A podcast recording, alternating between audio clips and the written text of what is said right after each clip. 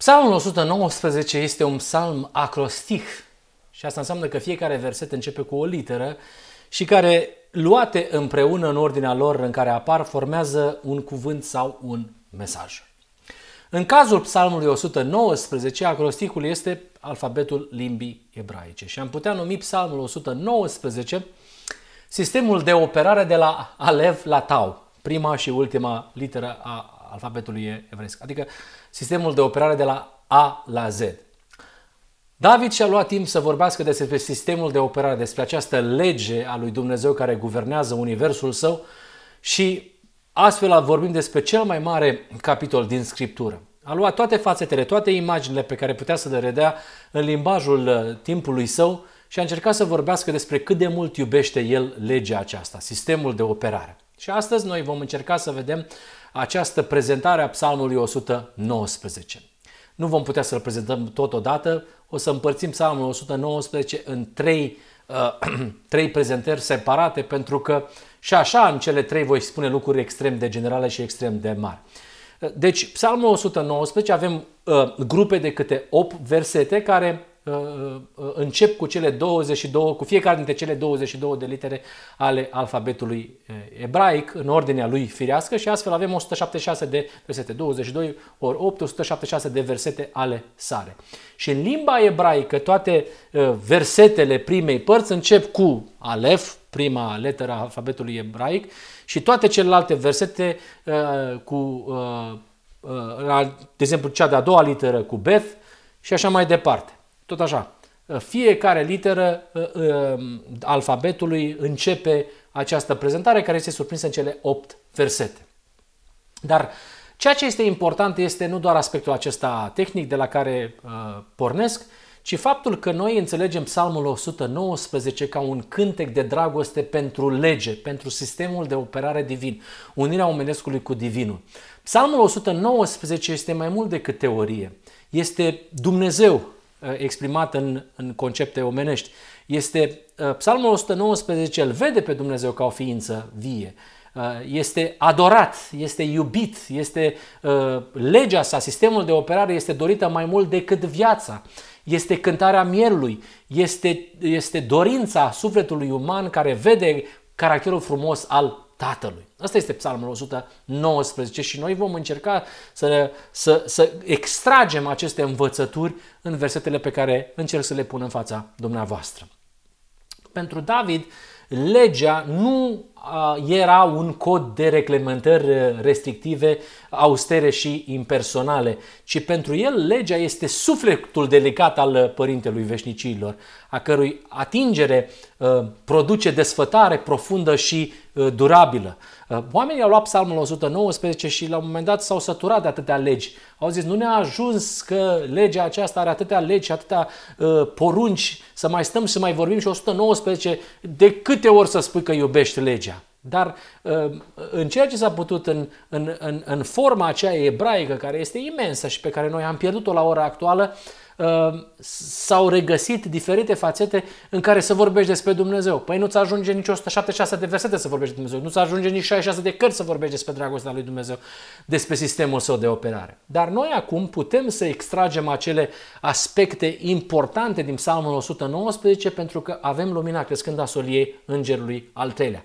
Deci psalmul 119 nu este un cod de reglementări restrictive, austere și impersonale și sute de forme de a spune același lucru, ci este vorba despre prezentarea sufletului delegat al caracterului lui Dumnezeu, despre neprihănire și nelegiuire, despre bătălia care se duce și de dragul acestui suflet al lui Dumnezeu, pentru că legea este o transcriere a caracterului lui Dumnezeu, generația prezentă a urmașilor lui Hristos uh, Uh, ar trebui să uite de interesele lor egoiste, ajungând astfel în armonie cu uh, reverberațiile și cu frumusețea acestor uh, versete care descriu sistemul de operare, care descriu legea desăvârșită a libertății. Acesta ar trebui să fie interesul nostru suprem. Și astăzi o să începem cu uh, primele uh, versete. O să încercăm să prezentăm acest psalm în trei părți. Și avem prima leteră, Alef, versetul 1 la 8 și am intitulat-o Legea Domnului. Ferice de cei fără prihană în calea lor care umblă totdeauna după legea Domnului. Deci câte un verset din fiecare uh, uh, parte din aceasta a, a fiecărei litere de alfabet. Ferice de cei fără prihană în calea lor care umblă întotdeauna după legea Domnului. Despre ce lege este vorba aici? Evident, fraților, că nu este vorba despre cele 10 porunci, pentru că ea, cele 10 porunci a fost uh, o redactare pentru omenirea căzută. Legea despre care vorbește uh, David aici este legea pe care a contestat-o Lucifer. Mai este numită de asemenea scopul etern al lui Dumnezeu. Ieremia spune că este legământul cel veșnic. Deci este un fel de mecanism primar care este aflat la temelia întregii creații în Universul lui Dumnezeu, fără de care nu poate exista viață și neprihănire în Universul său. Legea este sistemul de operare de la A la Z, instalat în mintea fiecărei ființe create, uh, în care se face conexiunea la izvorul de viață. Apostolul Pavel zice că e legea Duhului de viață. Deci asta este legea pe care o premărește aici. Asta este legea despre care vorbim și vreau să pun bazele încă din primul verset. Ferice de cei fără prihană în calea lor, care umblă totdeauna după legea Domnului. Deci trebuie să înțelegem ce este această lege și trebuie să înțelegem cât de uh, profundă este această lege. Adică viața nu este posibilă nicăieri în univers decât conectat la natura divină, care este eternă, așa cum este Dumnezeu. Și ca ființele create să poată avea viață veșnică, trebuie să se să aibă înscrise, să se supună legii eterne a creațiunii, ca să fie părtașe de natura divină.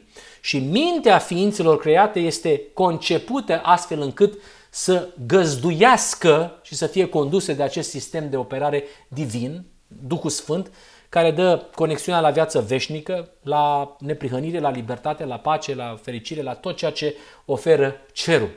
Legea, de asemenea, este o ființă vie, este o transcriere a caracterului lui Dumnezeu uh, și doar în felul acesta creaturile sale au uh, astfel și ele la rândul lor caracterul său instalat în inima lor. Asta înseamnă să fii părtaș de fire dumnezească, asta înseamnă să fii copil al lui Dumnezeu. Deci am pus bazele în prima literă despre ce este legea lui Dumnezeu. Acum să vorbim despre a doua literă, Beth, de la versetul 9 la 16. Și am intitulat Omenescul unit cu Divinul nu comite păcat. Strâng cuvântul tău în inima mea ca să nu păcătuiesc împotriva ta. Strâng cuvântul tău în inima mea ca să nu păcătuiesc împotriva ta. Cum se poate să nu mai păcătuiești? Și eu vă spun că ca să nu mai păcătuiești, trebuie să fii conectat la sistemul de operare, strângând cuvântul. Nu doar în a cunoaște versete pe de rost, pentru că Apostolul Pavel cunoștea legea la frântură de slovă. Am avut frați în România pe care îți cunoașteți, care știa aproape toată Scriptura pe de rost. Strângerea aceasta și cunoașterea aceasta a volumului nu ajută ca să nu păcătuim. Ca să nu păcătuim. Apostolul Pavel a păcătuit. Uh, acei oameni din România pe care nu mai vreau să vă mai spun pe nume au păcătuit. Noi trebuie să înțelegem cu adevărat ce înseamnă că omenescul unic cu divinul nu comite păcat. Și totul pornește de la ceea ce a avut loc în univers. Uh, în momentul în care satana s-a a venit cu această rebeliune împotriva sistemului de operare. Și punctul central al rebeliunii sale a fost un atac asupra acestei legi, a temeliei guvernării lui Dumnezeu, un atac asupra scopului său etern din creațiune. Și el a propus în momentul acela divorțul dintre natura creată și cea divină și a spus că asta este o, o cale sigură spre uh, evoluție către Dumnezeire. Și așa a început marea controversă. Marea controversă n-a început pe pământ, ci a început în ceruri. Bineînțeles că această controversă este în derulare, s-a mutat și pe planeta Pământ și va veni un timp când se va dovedi fără umblă de îndoială că ceea ce a spus Dumnezeu este adevărat și că guvernarea divină este uh, legitimă uh, față, uh, față cu atacurile pe care le are administrația uh, diavolului de pe această uh, planetă condusă sub semnul lui Icabod. Deci Dumnezeu va dovedi, se va dovedi că Dumnezeu a avut dreptate când a spus că fără sistemul de operare, fără lege, fără ADN-ul Creatorului, nu poate exista viață și neprihănire în univers. Se va dovedi că el a avut dreptate și că minciunile diavolului s-au dovedit o tragedie uh, imensă pentru uh, membrii familiei umane. Uh, vă amintiți că el a spus, Lucifer devenit satana împotrivitorul, a spus că tocmai prezența acestei componente divine este piedica în fața dezvoltării lor infinite, iar noi la sfârșitul marii controverse și vom avea un rol foarte important, vom vedea cine are dreptate. Și de asemenea trebuie să înțelegem că ceea ce se întâmplă la ora actuală pe această planetă este nimic altceva decât încercarea disperată a diavolului de a demonstra că el poate să își construiască și să ridice această civilizație pe care el o numește prosperă uh, și durabilă, fără ca oamenii să fie părtași de natură divină. Aveți șase mii de ani în care puteți să vedeți ce s-a realizat și să vedeți ce va urma de acum, înainte. Uh, au posibilitatea să-și facă lucrul acesta, Dumnezeu le-a oferit libertate de plină, numai că Dumnezeu ne-a spus, atenție, proiectul diavolului fără părtășia de natură divină, fără această lege, fără acest sistem de operare, este un proiect falimentar. Și Dumnezeu ne spune că nu mă bag, dar sfârșitul sigur al acestor experiment demonic va duce la devastare globală și moarte veșnică. Toate datorită faptului că lumea uh, îl urmează încă pe uh, tatăl minciuni. Gândiți-vă că avem 6.000 de ani în care putem să uh, comparăm și să vedem devastările care s-au adus. Gândiți-vă că au trecut 4.000 de ani în care putem să vedem războaiele și te, dezvoltarea pe care a promis-o uh, diavolul. Avem 2000 de ani, vedeți că am mers din 2 în 2000 de ani, uh, în care societatea umană nu a priceput încă că există un guvern din umbră al duhurilor răutății care uh, nu s-a ținut și nu se va ține niciodată de promisiunile pe care le-a adus uh, uh, atunci la început Uh, și în grădina Edenului. Spun de 2000 de ani încoace, am luat 6, 4 și 2000 de ani, 2000 de ani deoarece pornesc de la momentul misiunii Domnului Isus Hristos. Și nimeni altcineva n-a dovedit mai bine și n-a demascat mai bine minciunile și conspirația la nivel înalt uh, pe care dă dovadă satana și îngerii lui decât Domnul Isus Hristos, care a arătat lumii calea de la păcat la neprihănire. Și în el putem să vedem cel mai clar omenescul unit cu divinul nu comite păcat. În el putem să vedem omenescul unit cu divinul nu comite păcat. Vreți să trăiți această experiență ca generație finală? Atunci participați la ziua ispășirii. Atunci omenescul unit cu divinul nu comite păcat. Aceasta este formula pentru generația de la final care va trăi fără păcat ca și Hristos. Strâng cuvântul tău în inima mea ca să nu păcătuiesc împotriva ta. O altă imagine surprinsă printr-un alt verset, litera Ghimel, și am intitulat Lucrurile minunate ale legii. Deschidem ochii ca să văd lucrurile minunate ale legii tale. E atât de profundă încât uh, nu pot să spun dacă David, scriitorul uh, uh, psalmilor uh, și nu numai, mai mulți autori au fost la scrierea cărții psalmilor, dar David este recunoscut ca unul dintre ei care a scris mai mult de jumătate. Și el a scris 176 de versete și la talentul lui pe care l-a avut și la inspirația pe care a dat-o Duhul Sfânt, cu siguranță că a avut ce să spună. Dar pot să vă spun câteva lucruri generale despre lucrurile minunate ale legii lui Dumnezeu. Și Dumnezeu ne-a dat și a încercat și nu prin puține cuvinte să ne învețe că legea sa este o transcriere a caracterului său. Ne-a pus asta în 1 Corinteni 13, ne-a pus asta în Psalmul 119 și Dumnezeu a încercat să se prezinte prin diferite imagini, prin diferite ecrane, ca să ne arate cine este El din toate cele 66 de cărți ale Scripturii. Uh, cu aceste informații prețioase pe care le avem la dispoziție, uh, noi am ajuns la uh, punctul în care înțelegem că Dumnezeu este un Dumnezeu prizonier al neprihănirii care nu operează niciodată în cadrul nelegiuirii. Niciodată.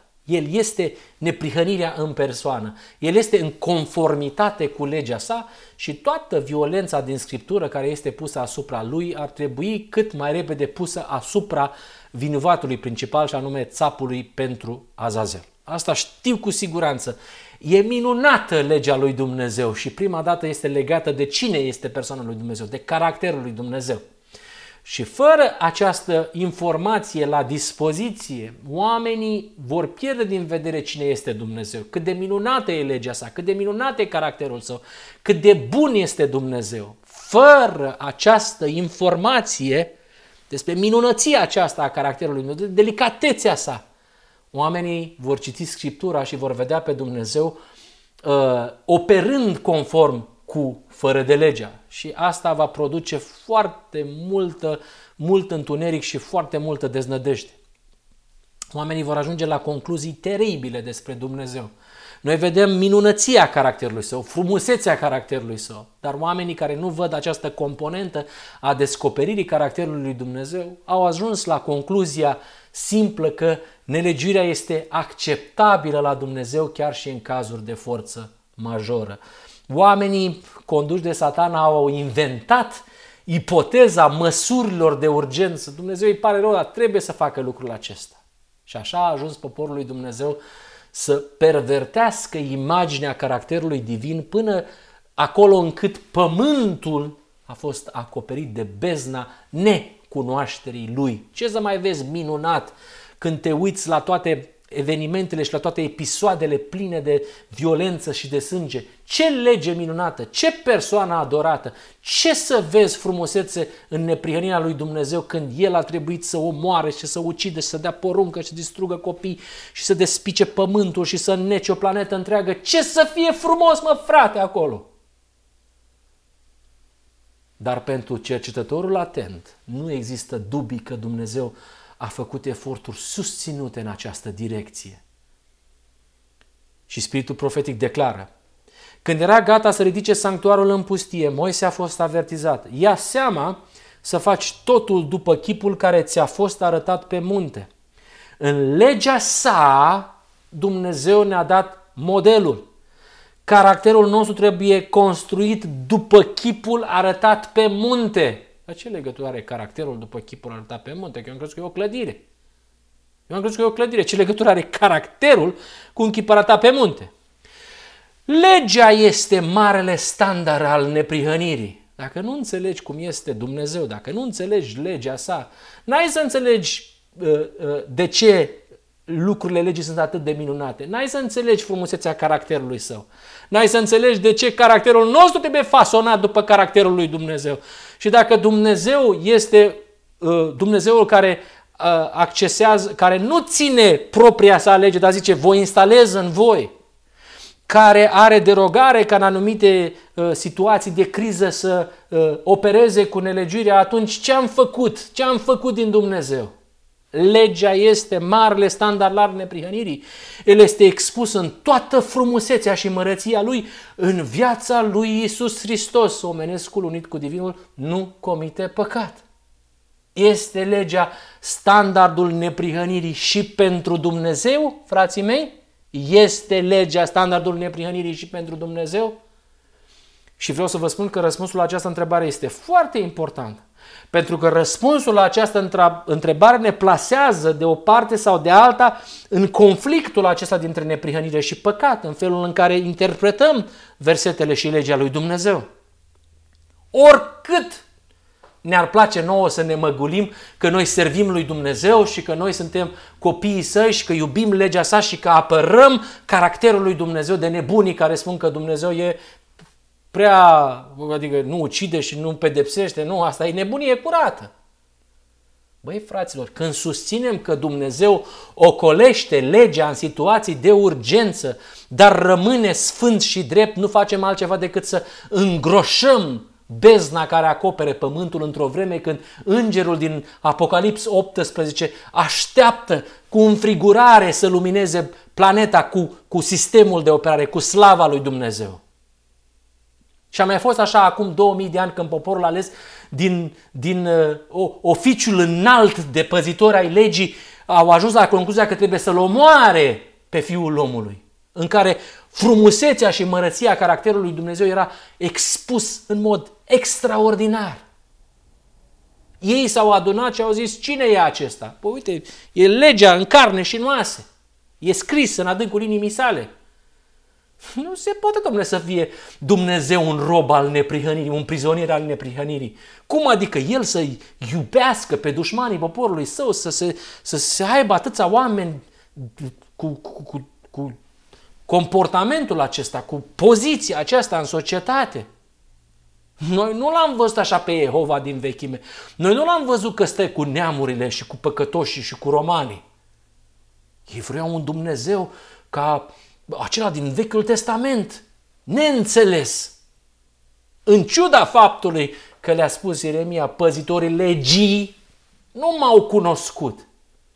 Și savanții lui Israel din toate timpurile nu au recunoscut că nu pricep uh, corect rolul legii, minunăția legii, lucrurile minunate ale legii sale.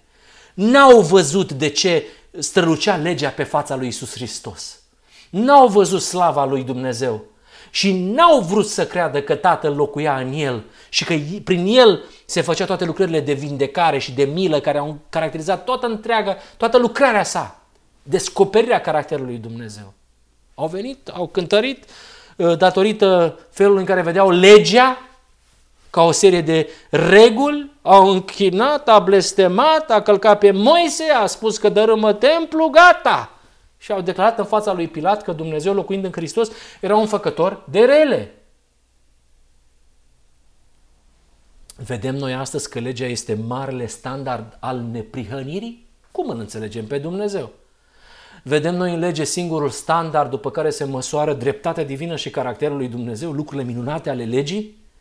Vedem noi că El strălucește cel mai mult în viața lui Isus Hristos? Am văzut demonstrația aceasta făcută acum 2000 de ani? Asta este ceea ce vă propun să cântăriți dumneavoastră. Doar vă dau instrumentele să vedeți câte o imagine, din câte un verset la fiecare literă. Și așa am ajuns la a patra literă, litera Daleth, de la versetul 25 la 32. Și am spus eu, calea adevărului. Și am citit mai multe versete aici. Depărtează-mă de calea necredincioșiei, către tine și dă îndurarea ta ca să urmezi legea ta. Aleg calea adevărului, pun legile tale sub ochii mei, mă țin de învățăturile tale, Doamne, nu mă lăsa de rușine. Alerg pe calea poruncilor tale, căci îmi scoți inima la loc larg. Calea adevărului. Care va fi calea adevărului, mai fraților? Și tot psalmistul ne spune în psalmul 77 cu versetul 13. Calea ta, o Dumnezeule, este în sanctuar. Adică îmi spune noi, calea adevărului este descoperită în sanctuar. Care, fraților, este această cale? De ce este această cale legată de sanctuar și uh, este cea mai bine descoperită în sanctuar? Dacă vom privi în o grada noastră denominațională în Biserica Adventistă de ziua 7, o să vedem tot felul de planuri, o să vedem tot felul de strategii, o să vedem tehnici care uh, promit că poporul nostru va sta pregătit și uh, prin uh, uh cunoașterea Scripturii uh, foarte bine, prin citate și prin memorarea aceasta și prin fapte bune și prin tot felul de tehnici, poporul nostru va sta în picioare în ziua judecății lui Dumnezeu. Și vin frații pastori, și vin învățătorii, și vin instructorii de școală de sabat, și profesorii noștri, și vin cu citate din Biblie și din spiritul profetic, um, care uh, vin și spun în felul următor. Părtășia de natură divină uh, este uh, realizată în momentul în care individul merge în general la botez. Acolo se primește um, cununa sau haina neprihănirii lui Hristos, atunci vine Duhul Sfânt să locuiască și prin această locuire omul devine părtaș de natură divină. Așa ne învață, așa este. Puteți să spuneți ce vreți noastră, că așa ne învață. Cu mențiunea, vreau să spun că toată această uh, primire este, de Duh Sfânt este în măsură limitată, dar are potențialul de a se dezvolta până la statura plinătății lui Hristos pe parcursul întregii vieți. Și în paranteză vreau să vă spun uh, că mergând pe această logică a lor, îngerul bisericii este obligat să declară că la momentul morții credinciosul trebuie să Ce se întâmplă? Să fii biruit de prin orice păcat, pentru că n-ai, n-ai cum să fii mântuit. Și asta este teologia care se învață vis-a-vis de calea lui Dumnezeu, care este descoperită în sanctuar și dovedită în viața lui Isus Hristos.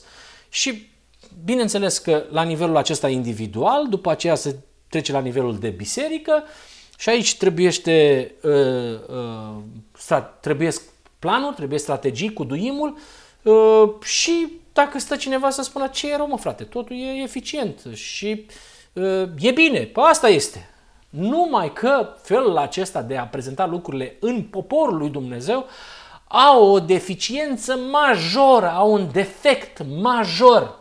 Tot ce v-am spus eu până acum nu are legătură cu sanctuarul, nu are legătură cu arătarea căii adevărului în sanctuar, în Sfânta Sfintelor.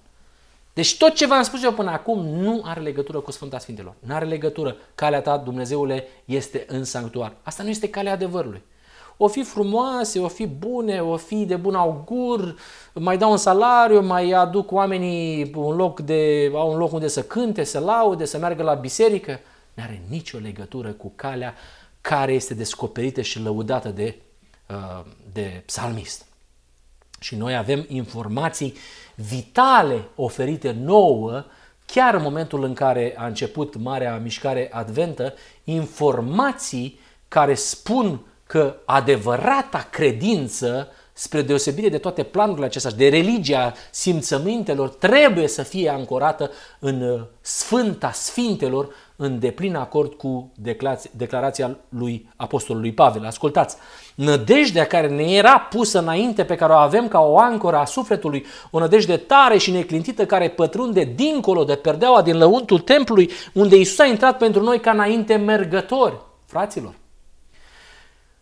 planuri, programe, predici, strategii la nivelul uh, Bisericii Mondiale n-au nicio legătură cu credința adevărată a sanctuarului. Calea ta, o Dumnezeule, este în sanctuar, cu calea adevărului. Credința autentică, calea adevărului, pătrunde dincolo de perdeaua din lăuntrul templului. Iar perdeaua din lăuntrul templului despărțea Sfânta de Sfânta Sfintelor luați în planuri și strategii la nivel mondial în legătură cu calea adevărului și dacă se pliază perfect în, uh, uh, dincolo de perdeaua templului, urmați-le și sunt calea care descoperă părtășia de natură divină. Luați dumneavoastră toate strategiile, luați învățăturile care se aduc cu privire la calea salvării și o să vedeți că n-au nicio legătură cu calea adevărului.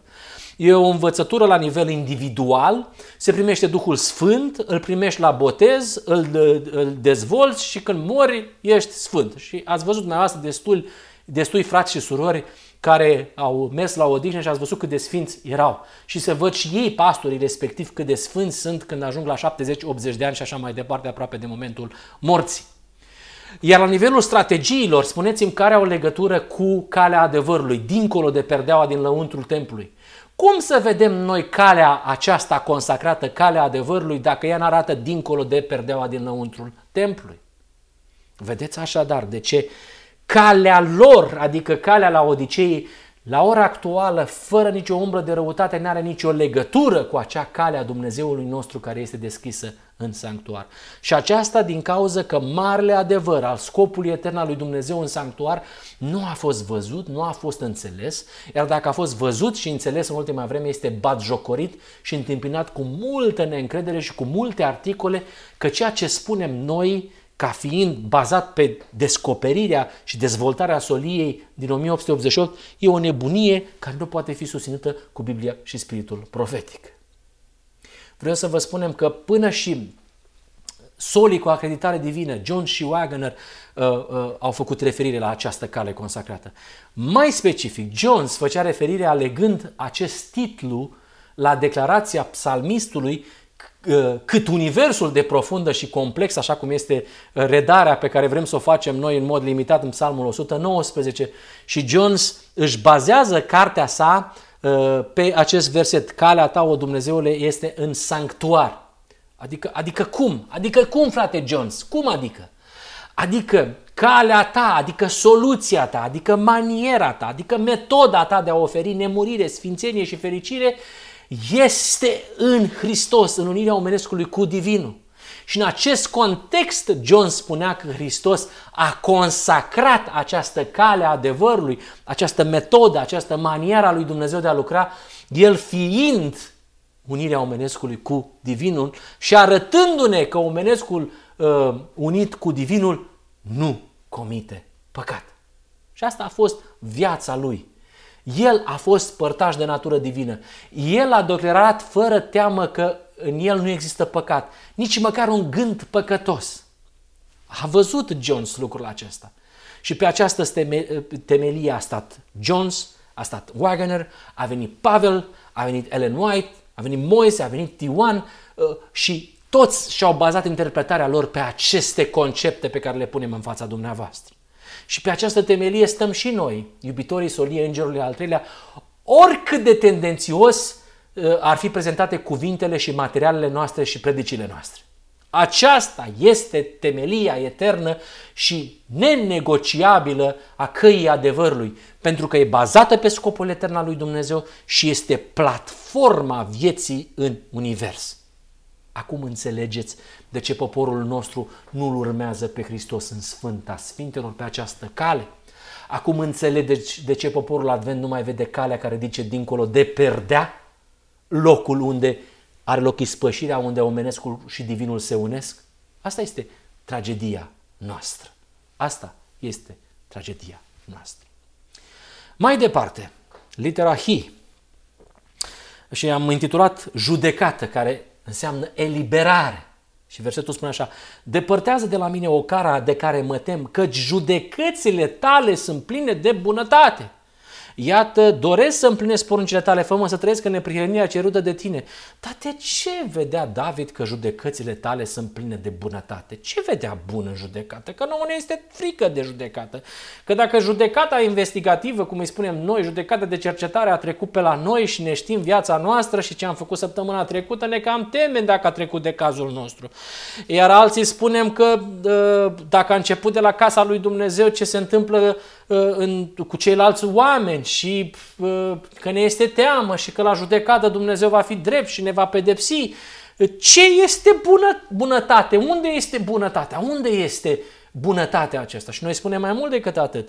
Judecata este eliberare. Noi am înțeles natura judecății.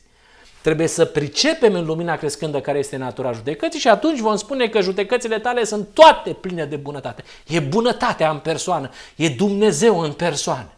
De ce spune psalmistul că judecățile tale sunt pline de bunătate?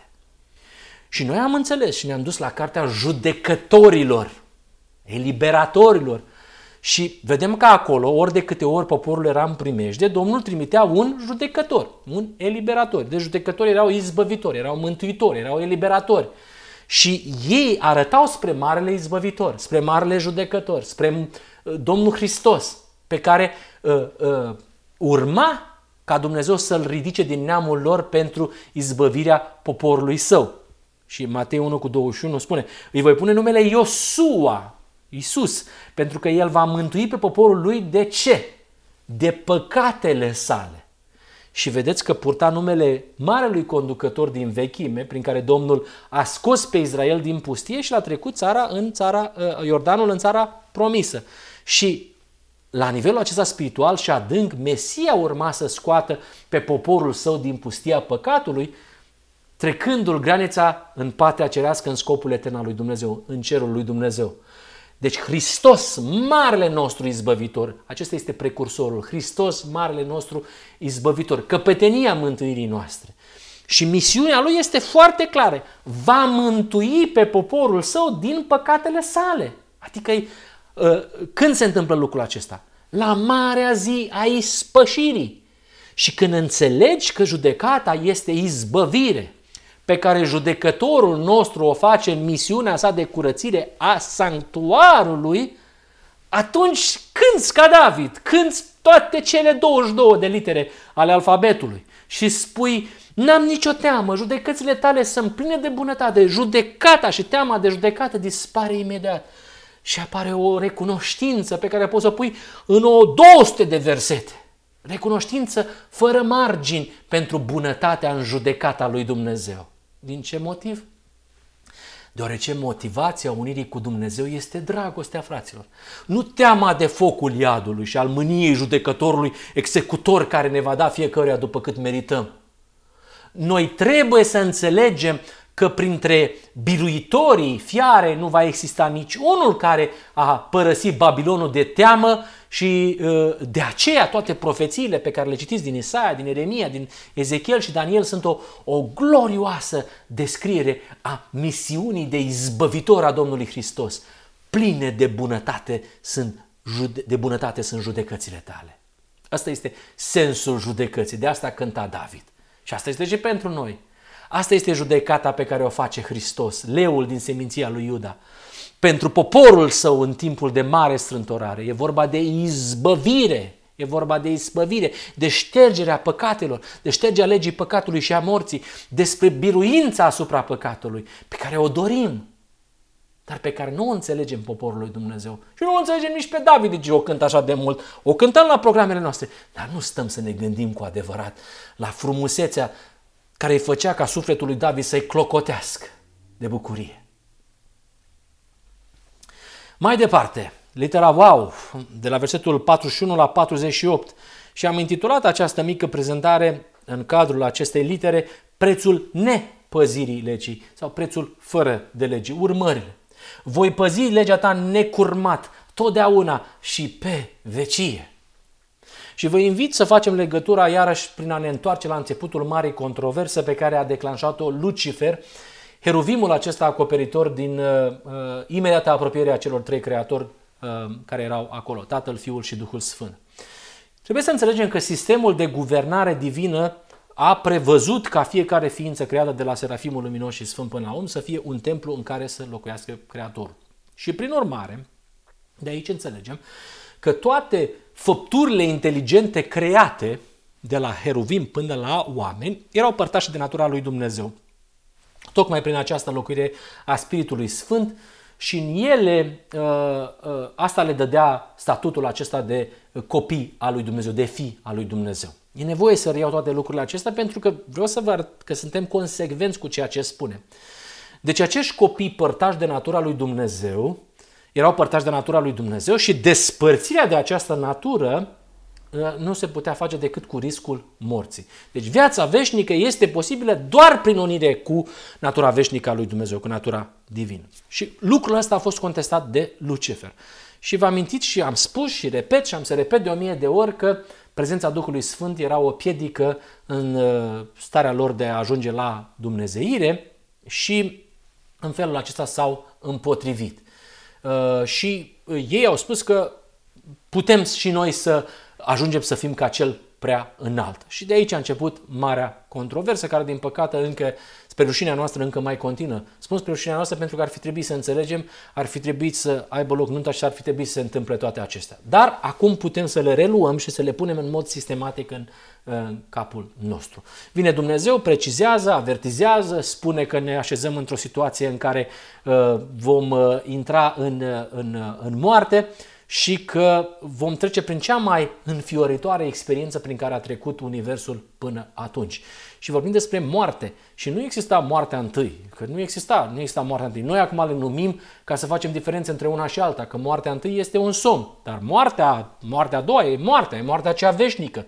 Și în momentul în care ei au cerut deconectarea de la izvorul vieții, scoți din priză, gata, s-a terminat și Dumnezeu le spunea ceva care ei n-au experimentat până atunci. Va urma moartea, moartea veșnică, nu te mai poți întoarce. E gata să se prăvălească și toate lumile necăzute să intre în haos. Și îngerii care cereau această deconectare, atrași de mirajul uh, uh, acesta al evoluției către uh, Creator, n-au înțeles mecanismul uh, care duce și urmările care duc în mod natural la despărțirea de natura divină. Ascultați spiritul profetic. Dumnezeu ar fi putut să-l distrugă pe satana și pe simpatizanții lui la fel de ușor cum aruncă cineva o pietricică la pământ. Dar el nu a făcut acest lucru. Rebeliunea nu trebuia biruită prin forță și aici este o altă descoperire a caracterului lui Dumnezeu, a legii lui Dumnezeu. Puterea constrângătoare nu se găsește decât sub guvernarea lui satana. Principiile Domnului nu sunt de acest gen. Autoritatea sa se bazează pe bunătate, îndurare și dragoste, iar prezentarea acestor principii este metoda de acțiune.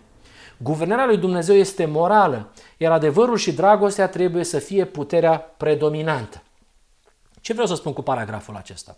Vreau să spun că dacă autoritatea lui Dumnezeu se bazează pe bunătate, se bazează pe îndurare și dragoste, ce metode credeți dumneavoastră că putea folosi un asemenea guvern spre a prezenta aceste principii unora care deja au cerut să fie deconectați? Și Dumnezeu trebuia să le spună că vor fi loviți de furia morții a doua, din care nu există întoarcere. Cum ați fi făcut? Ținând cont că asta este Dumnezeu, asta este autoritatea Lui, îndurare, dragoste. Care e metoda prin care să le arăți urmează moartea? Și nu poți să vă gust puțin. Te-ai murit, ai dispărut cu totul. Și noi spunem că în acest moment crucial, în acest moment extrem, cel mai tensionant moment, cea mai tensionată clipă, tensionantă clipă a Universului, mielul lui Dumnezeu, a doua persoană a divinității, mielul lui Dumnezeu s-a așezat între viață, între moarte și rebel de bunăvoie și nesilit de nimeni. Nu știu să vă explic fenomenul și felul în care s-a întâmplat, dar cred că s-a întâmplat lucrul acesta. Am reluat tot, ă, toată imaginea aceasta pentru că e nevoie să ne ducem. Nu avem cuvinte foarte multe, dar credem că s-a întâmplat lucrul acesta. Pedeapsa care ne dă pacea a căzut peste el și Universul întreg a avut ocazia să înțeleagă bogățiile nepătrunse ale dragostei lui Dumnezeu încă din momentul în care încă planeta Pământ nici măcar nu era uh, formată. Și spre a oferi făpturilor sale încă o șansă de a afla adevărul, Dumnezeu nu a anulat legea imutabilă a guvernării sale, sistemul său de operare ci noi spunem că el s-a așezat de bunăvoie între moarte și cei care cereau deconectarea, acceptând să cadă asupra lui moartea care trebuie să cadă asupra lor. Eu nu găsesc o altă metodă conformă cu neprihănirea și dreptatea. Nu găsesc. Nu găsesc alta. Domnul Hristos nu a murit de moartea a doua, Domnul Hristos a murit de moartea întâi, a avut doar un somn. Uh, putea să fie distrusă legea, iar forma de, dezvo- de, de demonstrație a unui Dumnezeu al neprihănirii, care este bun și care dorește eliberarea, era față în față cu copiii săi care cereau deconectarea. Și singura mod, mod prin care uh, îl înțeleg pe Dumnezeu care s-a sacrificat este în această pierdere imensă a acestei persoane divine care s-a sacrificat. Și uh, descriind principiul conform uh, căreia cei care se despart de Dumnezeu izvorul vieții nu sunt uh, pedepsiți de autoritatea guvernării divine, ci coleg consecințele naturale, naturale ale hotărârii lor. Și sora mai vine ca sprijin pentru ceea ce vă spun. La începutul marii controverse, îngerii n-au înțeles acest lucru. Dacă satana și oștile lui ar fi fost lăsați să suporte consecința finală a păcatului lor, ei ar fi pierit. Dar ființele cerești nu ar fi priceput că acesta este rezultatul inevitabil al păcatului. Nu te pedepsește Dumnezeu, veți muri rezultatul inevitabil al păcatului. În mințile lor ar fi rămas ca o sămânță a răului, o îndoială asupra bunătății lui Dumnezeu și a legii sale și a persoanei sale, care ar fi produs roada mortală a păcatului și nenorocirilor. Vedeți acest paragraf ne spune despre ceea ce s-a întâmplat acolo și a apreciat corect acest paragraf tulburător. Ar fi suficient spre a lămuri cine a murit de moartea a doua. Pentru noi este suficient. Pentru dumneavoastră s-ar putea să nu fie. Pentru noi este suficient.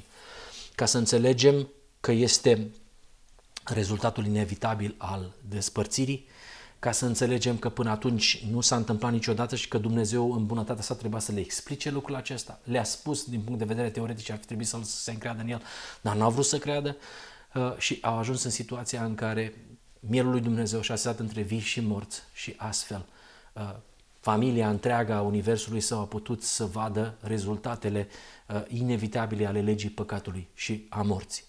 Dacă nu intervenea Dumnezeu, rebelii ar fi suportat ei însăși consecințele păcatului. Iar consecințele păcatului lor, despărțirea de Dumnezeu, alângarea sistemului de operare, însemna moartea a doua, de unde nu mai exista întoarcere. Prin urmare, ca să nu fie loviți de consecința păcatului lor, Fiul lui Dumnezeu, cuvântul, conform planului făcut încă de la întemeierea lumii, a luat asupra sa această consecință a păcatului, a acceptat să fie lovit de moartea a doua, din care nu mai există întoarcere. S-a terminat. Nu mai este acea persoană, a murit de moartea a doua, este un loc vacant, tronul Universului, tron la ora actuală luat și locuit de Domnul Isus Hristos. Asta este ceea ce înțelegem noi, cât de veșnică este acest, această lege care este prețul, prețul nepăzirii, prețul fără de legii, este un preț enorm va, o să înțelegem mai bine în perioada celor o mie de ani, că va fi unul dintre punctele cele mai importante care se vor discuta. Noi prezentăm acum ceea ce credem că s-a întâmplat acolo. Înțelegeți cu ce preț s-a realizat siguranța, libertatea și armonia în familia universală a lui Dumnezeu. Înțelegeți de ce toate literele alfabetului evreiesc și toate literele din toate limbile din lumea aceasta și toate cărțile din Scriptură și toate paragrafele nu pot să cântărească ceea ce s-a întâmplat acolo. Nu avem foarte multe, dar avem îndeajuns ca să înțelegem că ceva tragic s-a întâmplat. Mergem mai departe, între versetele 49 la 56 avem litera Zain. Și am spus, am intitulat această mică prezentare Îngânfații batjocoritori. Și spune David acolo, niște îngânfați mi-aruncă bat jocuri, totuși eu nu mă abat de la legea ta. Vin îngânfații, vin bat jocoritori. Cine sunt, domnule, acești îngânfați bat jocoritori? Și poate că dumneavoastră o să vă așteptați să, să dau aici niște nume de profesori care uh, ne scriu tot felul de articole bat jocoritoare și ne numesc pe lume și despre oameni de pe internet și despre forumuri și despre pastori și despre oameni și despre tot felul de comunități care ne-au exclus și ne-au dat afară și despre bat jocura aceasta care s-a întâmplat nouă, li s-a întâmplat lor și celorlalți. Nu mă, fraților, mai. Căci noi am învățat un text din Scriptură și spune, noi nu avem de luptat împotriva cărnii și a sângelui, ci împotriva căpeteniilor, împotriva domniilor, împotriva stăpânitorilor întunericului acestui veac, împotriva duhurilor răutății care sunt în locurile cerești. Ne fac rău și lucrurile acestea, dar noi ne dăm seama că nu e nimic nou pe planeta aceasta. Dar îngânfații bat jocoritori sunt căpeteniile, sunt domniile, sunt stăpânirile, sunt demonii, sunt toți cei care atacă, că noi cu ăștia avem de luptat. Ăștia sunt uh, uh, îngânfații batjocoritori de care vorbește David în această culegere de versete. Ei urăsc sanctuarul pentru că știu că acolo este calea adevărului. Ei urăsc judecata pentru că știu că acolo este eliberare. Ei urăsc nunta mielului pentru că știu că acolo este rezolvarea. Ei știu că a doua persoană a divinității a murit ca ei să nu guste din moartea aceasta și să se dea dovada aceasta în univers și, promi- și profită de această imagine. Ei urăsc sanctuarul pentru că știu că sanctuarul este punctul central în marea controversă. Ei, îngerii revoltați, au făcut tot ce le-a stat în putere ca adevărul despre sanctuar să ne ajungă la oameni. Ei sunt îngânfații batjocoritori. Ei au deformat adevărul lui Dumnezeu prin oameni. Ei îl batjocoresc și l-au batjocorit. Ei îl denunță la ora actuală ca fiind panteism. Ei mistifică adevărul unirii omenescului cu divinul. Uh, nu numai că l-au mistificat, dar l-au înlocuit Uh, au impus de-a lungul istoriei uh, această imagine uh, de sanctuar și de temple națiunilor păgâne, păgâne cu mult timp înainte ca Dumnezeu să instituie serviciul lui sanctuarului în poporul evreu și a, a perverit această imagine de templu și de zei care nu locuiesc cu oamenii aproape. Ei știu că ei au fost cândva temple sfinte pentru locuirea lui Dumnezeu. Ei au fost spărtași de natură divină, că noi acum înțelegem s-au bucurat de toate avantajele fenomenale ale sistemului de operare pe care îl proslăvește în aceste versete David pe care îl prezentăm și noi. Ei au înțeles urmările fenomenale ale locuirii Duhului Sfânt în ei, au gustat din roada dătătoare de pace a neprihănirii și a locuirii Duhului Sfânt în inima lor. De la Serafimul luminos și sfânt, ei au înțeles, ei au înțeles că tot universul lui Dumnezeu este clădit pe acest fundament pe părtășia de natură divină. Dar știm că ei au fost amăgiți de Lucifer. și că au ales să se deconecteze de, din rețeaua vieții. Și au crezut că părtășia de natură divină e un sistem de control și de supraveghere și de robie. După ce, abia după ce au făcut pasul fatal, au început să înțeleagă uh, totala incapacitatea minții de a lucra fără sistemul de operare divin. Și îngerii au contestat la nivelul sistemului lor uh, uh, uh, care le guvernează ființa lor uh, ce înseamnă uh, inima nespus de înșelătoare și deznădăjduirea. Vorbesc de îngeri, de aceste creaturi, de o altă ordine. Dar bineînțeles că uh, sunt prea orgolioși să recunoască eroarea comisă prin a-l urma pe Lucifer. Bat jocoritorii, cei îngânfați, S-au lăudat prin tot universul, au bătut la ușile celorlalte planete și la ușile celorlalți administratori și le-a spus că ei sunt liberi, le-a spus că ei, se, ei, ei au posibilitatea să evolueze, că sunt restricții, că e un, un formă de robie și de control. Și au ajuns și la administratorul planetei Pământ. Și acolo David a deschis ușa și a comentat și a discutat cu ea și a căzut în, în, în, în plasa acestor uh, minciuni și lozinci și a ajuns de familia umană s-a deconectat și ea de la rețeaua vieții. Și ca și îngerii emigrați pe, pe Terra, oamenii au încetat să mai fie un templu sfânt pentru locuirea Creatorului.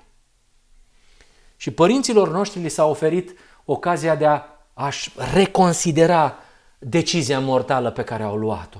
Și li s-a comunicat că, li s-a comunicat că există un plan de mântuire fondat pe scrierea acestei legi preamărite de psalmist în psalmul 119 și că cea mai bună ilustrație, cea mai bună cale în care puteți să o înțelegeți și să o acceptați și să o dăm familiei umane este prin construcția tabernacului. Satana a știut, a știut de adevărul despre sanctuar, a știut despre locuirea lui Dumnezeu în templul inimii, a știut că acesta va fi prezentat, dezvăluit, Uh, arătat oamenilor, lucru care va pune capăt uh, uh, aventurii acestea tragice a îngerilor de căzuți și au urât până în momentul acela și urăsc din toată inima, bat jocoresc și defaimă numele lui Dumnezeu. Au înțeles că ce este taina lui Dumnezeu. A înțeles că va exista îngeri, trei îngeri, în special al treilea, care va vorbi despre unirea dintre natura divină și cea umană, care uh, a fost ruptă în Eden și care va fi refăcută la nunta mielului. Și asta a stârnit ură, ură care poate fi cuantificată în tot ceea ce au făcut de-a lungul timpului, ură față de scopul lui Dumnezeu de a locui în fiecare ființă, ură împotriva sanctuarului lui Dumnezeu. Și sanctuarul a devenit ținta numărul 1 de pe lista lor de priorități. Și au reușit, mă, fraților, pentru că marea majoritate a familiei umane, a oamenilor și chiar a membrilor din Biserica Adventistă nu au înțeles că ființele sunt create ca să fie un templu al Creatorului și că Dumnezeu vrea să locuiască în inimile noastre. Și că, ă, și că El, El, El așa are dorința aceasta încă de la despărțirea din grădina Edenului. Dar au intrat cu topoarele Deja am prezentat Psalmul 74. Au pus semnele lor drept semne. Au condus după organizațiile lor pământești și au călcat în picioare Sfântul Locaș, au întinat sanctuarul, au distrus ființa umană și au prigonit pe Sfinții Celui Prea Înalt. Și atunci Tatăl nostru n-a avut decât să pună în fața noastră templul adevărat. Împlinirea pentru prima dată a scopului etern Iisus Hristos în Hristos templul locuia cu adevărat Creatorul. Și chiar și momentul apariției lui, momentul, uh, momentul în care vorbim despre apariția lui Mesia, starea lumii era, era dezolantă. Pentru că demonii se așezaseră în templul lui Dumnezeu, se dădeau drept Dumnezeu, produceau stricăciuni și dacă citiți în Hristos Lumina Lumii, o să vedeți că era cea mai mare, uh, uh, uh, acolo, în zona aceea unde se născuse Mântuitorul, era cea mai mare prezență demonică. Și tot ce s-a întâmplat pe pământul, pământul acela, cum au scormonit ei prin creierile umane, cum au produs ei devastări, cum posedau ființele umane,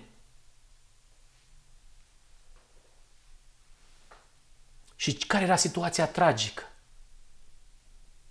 Și aici era ascunsă și învăluită în întuneric uh, această dorință a lui Dumnezeu de a reveni în templul familiei umane. Iată cum îngânfații au batjocorit și au negat intenția ca și posibilitatea ca Dumnezeu să locuiască în ființa umană și cum profită de neștiința oamenilor și cum știința medicală spune că e o chestiune psihică și că e o problemă aici și acolo și că vin cu tot felul de denumiri savante și că e personalitate multiplă și, și așa mai departe, dar nu vor să recunoască că ei de fapt atacă mintea umană, templul acesta. Nu e boală psihică, mă, fraților. E templul lui Dumnezeu fără sistemul de operare. E ființa umană fără sistemul de operare. Și vă spun că singurii care vor scăpa sunt cei care vor privi la fratele lor mai mare ca fiind templul lui Dumnezeu. Singurii care vor scăpa sunt cei care vor avea credința lui Isus și își doresc să aibă credința lui Isus Hristos. Singurii care vor scăpa sunt cei care vor fi părtași de natură divină și o locuință a lui Dumnezeu prin Duhul. Și eu vreau să vă spun că noi suntem chemați la această mare onoare din partea lui Dumnezeu. Așa că, dragilor, insist pe faptul că nouă ni s-a dat o invitație. O invitație de a fi un templu al lui Dumnezeu. Și că batjocoritorii îngânfați au făcut tot ce le stă în putință ca să ascunde această mare dorință a lui Dumnezeu.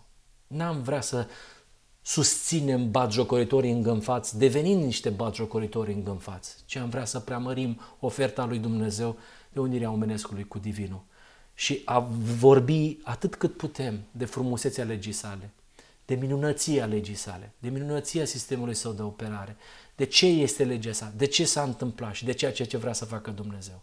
Și vreau să vă spun că până la urmă este vorba despre o decizie a dumneavoastră de a alege să participați la această vindecare extraordinară, la scrierea sistemului de operare în ființa umană. Așa că totul este gata. Poftiți! La nuntă.